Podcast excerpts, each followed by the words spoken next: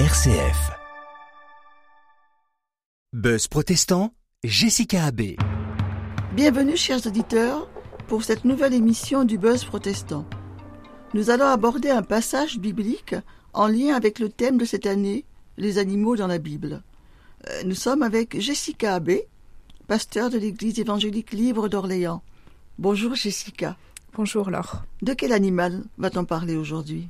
Aujourd'hui, on va parler d'un agneau, et plus particulièrement de l'expression agneau de Dieu que Jean le Baptiste emploie à propos de Jésus. Euh, Ce passage se trouve dans l'évangile de Jean au chapitre 1 verset 29 que je vais lire. Le lendemain, Jean le Baptiste aperçut Jésus qui se dirigeait vers lui, alors il s'écria Voici l'agneau de Dieu, celui qui enlève le péché du monde. Et un peu plus loin, au verset 35 du même chapitre, il est dit que le jour suivant, euh, Jean-Baptiste a répété à propos de Jésus Voici l'agneau de Dieu. Deux des disciples de Jean-Baptiste l'entendent, ils se mettent à suivre Jésus et ils deviennent disciples de Jésus. Voici l'agneau de Dieu. Une affirmation donc qui fait forte impression. Mais qu'est-ce que cela signifie au juste? C'est là toute la question, et une question qui a fait couler beaucoup d'encre. Euh, La formule est limpide en elle-même, facile à comprendre, mais c'est son arrière-plan qui fait débat parmi les spécialistes. Diverses interprétations ont été proposées. Euh, Une première série de propositions va chercher des références dans l'Ancien Testament. On a ainsi suggéré que cet agneau venait d'une référence à un passage du livre d'Ésaïe, euh, le chapitre 53 du livre d'Ésaïe, qui décrit la mort expiatoire du serviteur de l'Éternel, lui qui a été frappé pour les péchés du peuple d'Israël. Ce serviteur, il est dit, est semblable à un agneau mené à l'abattoir. Ce serviteur, comparable à un agneau, ôte les péchés par expiation, c'est-à-dire qu'il les prend sur lui et qu'il subit la condamnation qui en découle. C'est donc là une première référence possible pour l'expression agneau de Dieu. Une autre possibilité, euh, c'est de faire un lien avec les agneaux offerts en sacrifice dans le cadre de la loi de Moïse dans l'Ancien Testament. Ces sacrifices étaient offerts pour couvrir les péchés des Israélites et leur permettre de s'approcher du Dieu saint. Une proposition encore différente, c'est de voir dans cette expression agneau de Dieu une référence à l'agneau de la Pâque. Dans l'Exode, euh, pendant la nuit fatidique où Dieu frappe les premiers-nés des Égyptiens, les familles israélites qui ont étalé le sang d'un agneau sur le montant de leur porte sont épargnées. Le point commun entre toutes ces propositions, euh, c'est de comprendre le rôle de l'agneau de Dieu comme étant un rôle expiatoire. Une autre piste euh, assez différente, euh, c'est de se tourner vers la littérature juive apocryphe ou dite deutérocanonique. Euh, ces écrits apocryphes datent de la période intertestamentaire et donnent un aperçu de la pensée juive de l'époque, y compris de l'époque de Jésus. Dans certains de ces écrits, on trouve la figure d'un agneau, parfois de plusieurs agneaux, et c'est un agneau qui est présenté comme un agneau victorieux. Il combat les ennemis de Dieu et il délivre le peuple d'Israël. C'est un agneau triomphant qui juge et qui élimine le mal. Autrement dit, si c'est la référence derrière l'expression agneau de Dieu, il faut comprendre que cet agneau, euh, qui enlève le péché du monde, il le fait non pas par expiation, mais par un jugement. Et pour vous, Jessica, quelle interprétation vous paraît la plus convaincante? C'est difficile de choisir, mais c'est tout d'abord important de replacer l'emploi de cette formule agneau de Dieu dans son contexte, dans le contexte du ministère de Jean-Baptiste et dans le contexte de l'évangile tout entier. Il y a d'ailleurs peut-être une différence entre ce que ça signifiait dans la bouche de Jean-Baptiste et ce que ça signifie sous la plume de l'évangéliste Jean. Si la figure de l'agneau guerrier des récits apocryphes est avérée, car il y a aussi un débat sur ce point, ça peut être intéressant de la rapprocher du message de Jean-Baptiste dans l'évangile de Matthieu par exemple, Jean-Baptiste qui annonce un jugement. Jean-Baptiste dit à ses auditeurs Qui vous a enseigné à fuir la colère de Dieu qui va se manifester? Celui qui vient tient en main sa pelle à vanner, il va nettoyer son air de battage et amasser le blé dans son grenier. Quant à la balle, il la brûlera dans un feu qui ne s'éteindra pas. C'est une image de jugement, donc. Et on peut se poser la question, est-ce que Jean-Baptiste n'attendait pas un Messie qui enlèverait le péché par le jugement? Autre élément, quand il est en prison, euh, Jean-Baptiste semble douter que Jésus est bien le Messie, et ça peut suggérer qu'il n'envisageait pas un agneau de Dieu au sens sacrificiel, un Messie souffrant, mais plutôt un agneau victorieux. Et dans cette perspective, il n'aurait pas compris euh, pourquoi Jésus n'entreprenait pas cette œuvre tant attendue de libération, de victoire sur l'ennemi. Ceci étant dit, Jean-Baptiste pouvait tout à fait avoir la notion d'un Messie souffrant pour les péchés du peuple. Euh, ce point est largement développé dans la prophétie d'Ésaïe.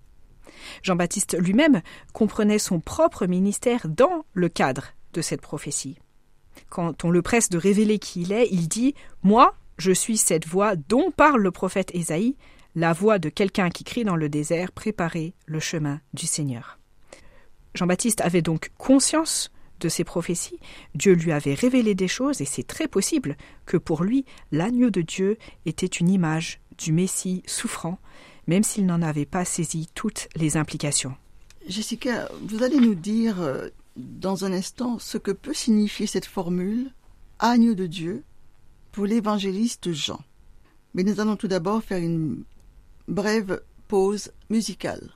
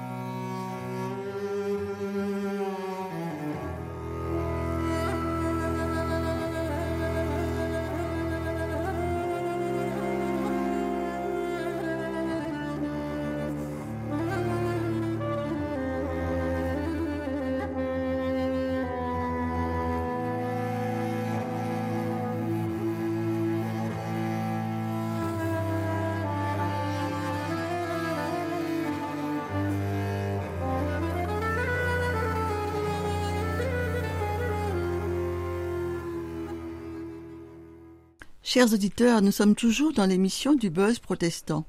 Aujourd'hui, nous réfléchissons avec Jessica Abbé à l'appellation agneau de Dieu que Jean-Baptiste a employé à propos de Jésus. Nous avons vu que l'arrière-plan précis de cette formule n'est pas tout à fait clair. Il y a plusieurs possibilités. Référence à l'agneau victorieux dans la littérature apocryphe, référence à l'agneau d'Ésaïe 53, aux agneaux sacrificiels dans l'Ancien Testament ou encore à l'agneau de la Pâque. Jessica, qu'est-ce qu'on peut en dire en replaçant cette formule dans le contexte de l'évangile de Jean précisément? Sous la plume de l'évangéliste Jean, c'est clair que cette appellation agneau de Dieu renvoie à la mort expiatoire de Jésus sur la croix. Cette formule apparaît dans le tout premier chapitre de l'Évangile, euh, chapitre qui a pour fonction d'introduire la personne de Jésus et sa mission. Dans ce chapitre, comme on l'a vu, il est fait référence au prophète Ésaïe, et Ésaïe va décrire, enfin la référence, euh, Il est fait référence au prophète Ésaïe qui décrit la restauration d'Israël, laquelle passe par l'expiation des péchés du peuple. Jean veut montrer que c'est ainsi que la mission de Jésus doit être comprise, mission qu'il décrit dans la suite de l'Évangile. Jésus est l'agneau de Dieu parce qu'il va prendre sur lui, à la croix, la condamnation qu'encourent les hommes, de sorte que ceux-ci puissent être délivrés du péché et sauvés de la mort. Mais l'évangéliste s'attache aussi à montrer que la mort de Jésus accomplit la Pâque et que Jésus est ainsi comme l'agneau pascal. Vers la fin de l'évangile, Jean commente euh, sur la façon dont Jésus est mort en croix, sans avoir les jambes brisées comme les autres condamnés, et Jean dit ceci tout cela est arrivé pour que se réalise cette parole de l'Écriture, aucun de ses os ne sera brisé. Cette parole de l'Écriture, elle vient d'Exode 12 et elle a été prononcée à propos de l'agneau pascal dont aucun os ne devait être brisé. On peut encore noter que pour l'évangéliste Jean, la mort expiatoire de Jésus à la croix est un jugement et une victoire sur Satan. L'agneau de Dieu est donc aussi un agneau triomphant. C'est l'image qui sera développée dans l'Apocalypse, dont Jean est également l'auteur. Bref, ces, quelques exemples nous montrent que l'appellation agneau de Dieu renvoie à la notion de mort expiatoire, pas par le biais d'une seule référence précise, mais plutôt par tout un faisceau euh, d'allusions tirées de l'Ancien Testament, pour une large part du moins, peut-être des récits, des livres apocryphes également. Oui, l'image de l'agneau est très riche. Pouvez-vous encore nous dire un mot sur le fait que ce soit l'agneau de Dieu? L'agneau de Dieu, eh bien c'est l'agneau envoyé par Dieu. Et ce sera un accent majeur dans l'Évangile. Jésus, c'est le Fils envoyé par le Père. C'est l'agneau auquel Dieu lui-même pourvoit. Dans l'Ancien Testament, euh, c'était les êtres humains qui apportaient des animaux en sacrifice. Mais dans la perspective du Nouveau Testament, on comprend que ces sacrifices ne pouvaient pas réellement ôter les péchés. L'auteur de l'Épître aux Hébreux le dit Il est impossible que le sang de taureau et de bouc ôte les péchés. Il n'y a qu'un seul et unique agneau sacrificiel qui puisse ôter les péchés, c'est celui auquel Dieu a pourvu, en venant lui-même dans le monde en la personne de Jésus. Merci Jessica pour euh, cet éclairage sur la figure de l'agneau de Dieu dans l'évangile de Jean. Chers auditeurs, nous vous donnons rendez-vous la semaine prochaine pour une nouvelle émission du Buzz protestant dans notre série sur les animaux de la Bible.